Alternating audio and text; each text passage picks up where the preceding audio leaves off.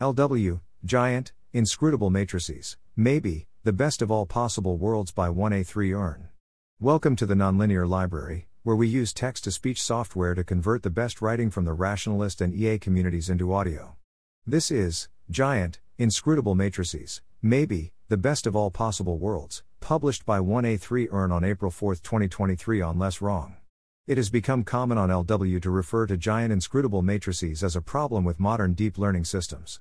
To clarify, deep learning models are trained by creating giant blocks of random numbers, blocks with dimensions like 4096 by 512 by 1024, and incrementally adjusting the values of these numbers with stochastic gradient descent, or some variant thereof.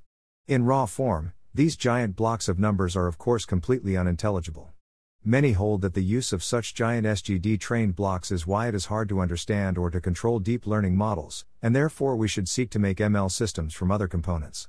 There are several places where Yudkowsky or others state or strongly imply that because SGD-trained models with huge matrices are unintelligible, we should seek some more easily interpretable paradigm. I'm going to argue against that.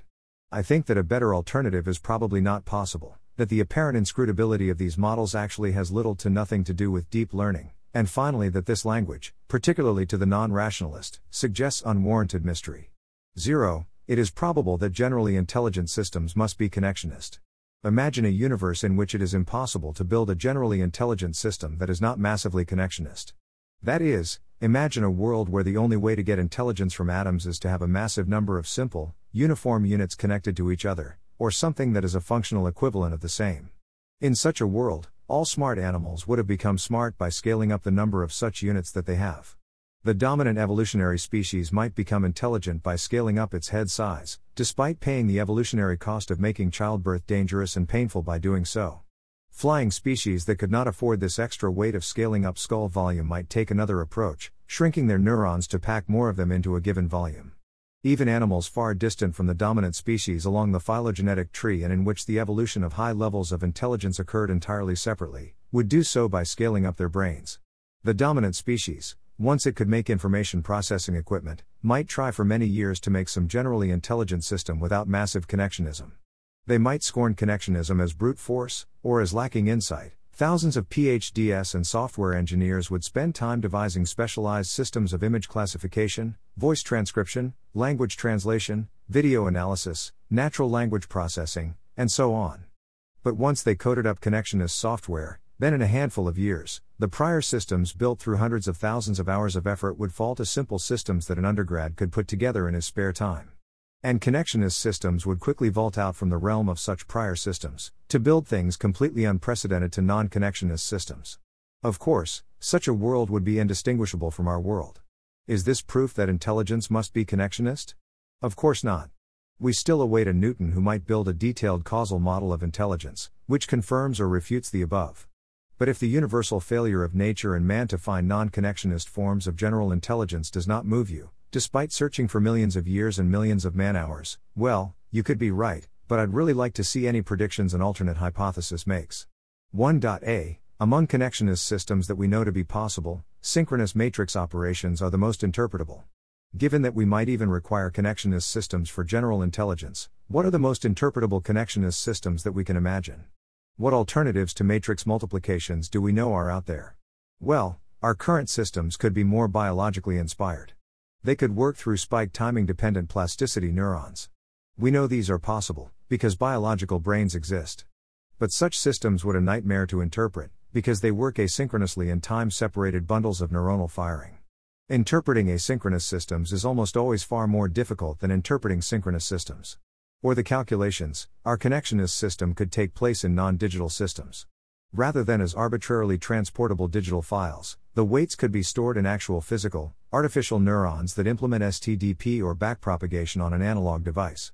Or you could use something even more biologically inspired, something like Peter Watts' Imagine clone neocortex in a pan.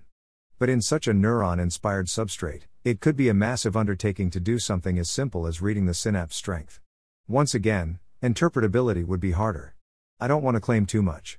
I don't think current systems are at the theoretical apex of interpretability, not the least because people can suggest ways to make them more interpretable. But, of all the ways we know general intelligence can be built, synchronous matrix operations are by far the easiest to understand.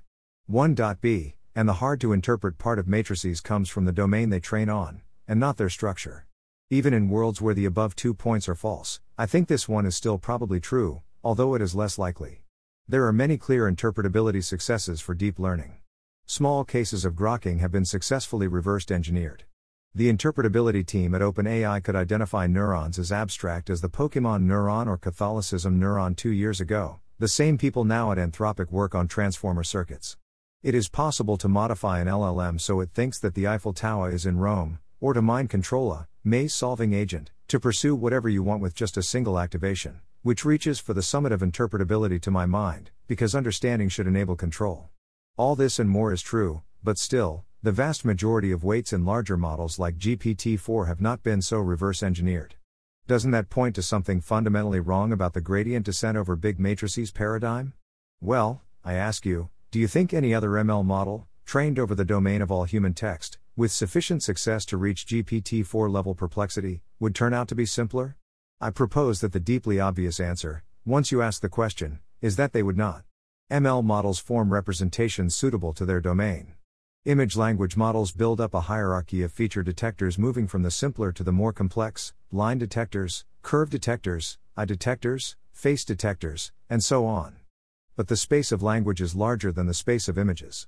We can discuss anything that exists, that might exist, that did exist, that could exist, and that could not exist. So no matter what form your predict the next token language model takes, if it is trained over the entire corpus of the written word, the representations it forms will be pretty hard to understand, because the representations encode an entire understanding of the entire world. So, I predict with high confidence that any ML model that can reach the perplexity levels of transformers will also present great initial interpretive difficulty. 2. Inscrutability is in ourselves and not the stars.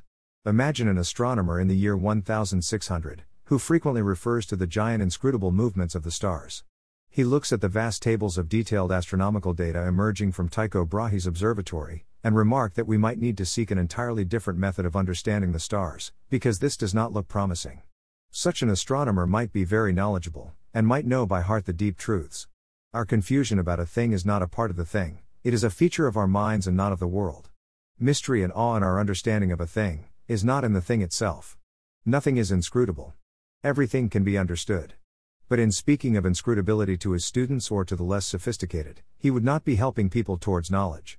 And of course, his advice would have been pointing directly away from the knowledge that helped Kepler discover his laws, because Tycho Brahe's plethora of tables directly enabled Kepler. Fin. So, I think talking about giant inscrutable matrices promotes unclear thought, confusing map and territory. The frequently accompanying, action-relevant claim, that substantially easier to interpret alternatives exist, is probably false and distracts people with fake options. That's my main thesis. This could be very bad news. Particularly if you're pessimistic about interpretability and have short timelines. Not having easier alternatives to GIM doesn't actually make matrices any easier to interpret. Enormous quantities of intellectual labor have been done, and remain yet to do. Still, in some of my favorite research shared on LW, some shard researchers speculate about the future, based off their experience of how easy it was to wipe knowledge from a maze-solving algorithm. The cheese vector was easy to find. We immediately tried the dumbest, easiest first approach. We didn't even train the network ourselves, we just used one of Langosco et al.'s nets, the first and only net we looked at. If this is the amount of work it took to, mostly, patch out cheese seeking, then perhaps a simple approach can patch out, for example, deception in sophisticated models. Really simple stuff turned out to work for capabilities. It could also work out for interpretability. Thanks for listening. To help us out with the Nonlinear Library or to learn more, please visit nonlinear.org.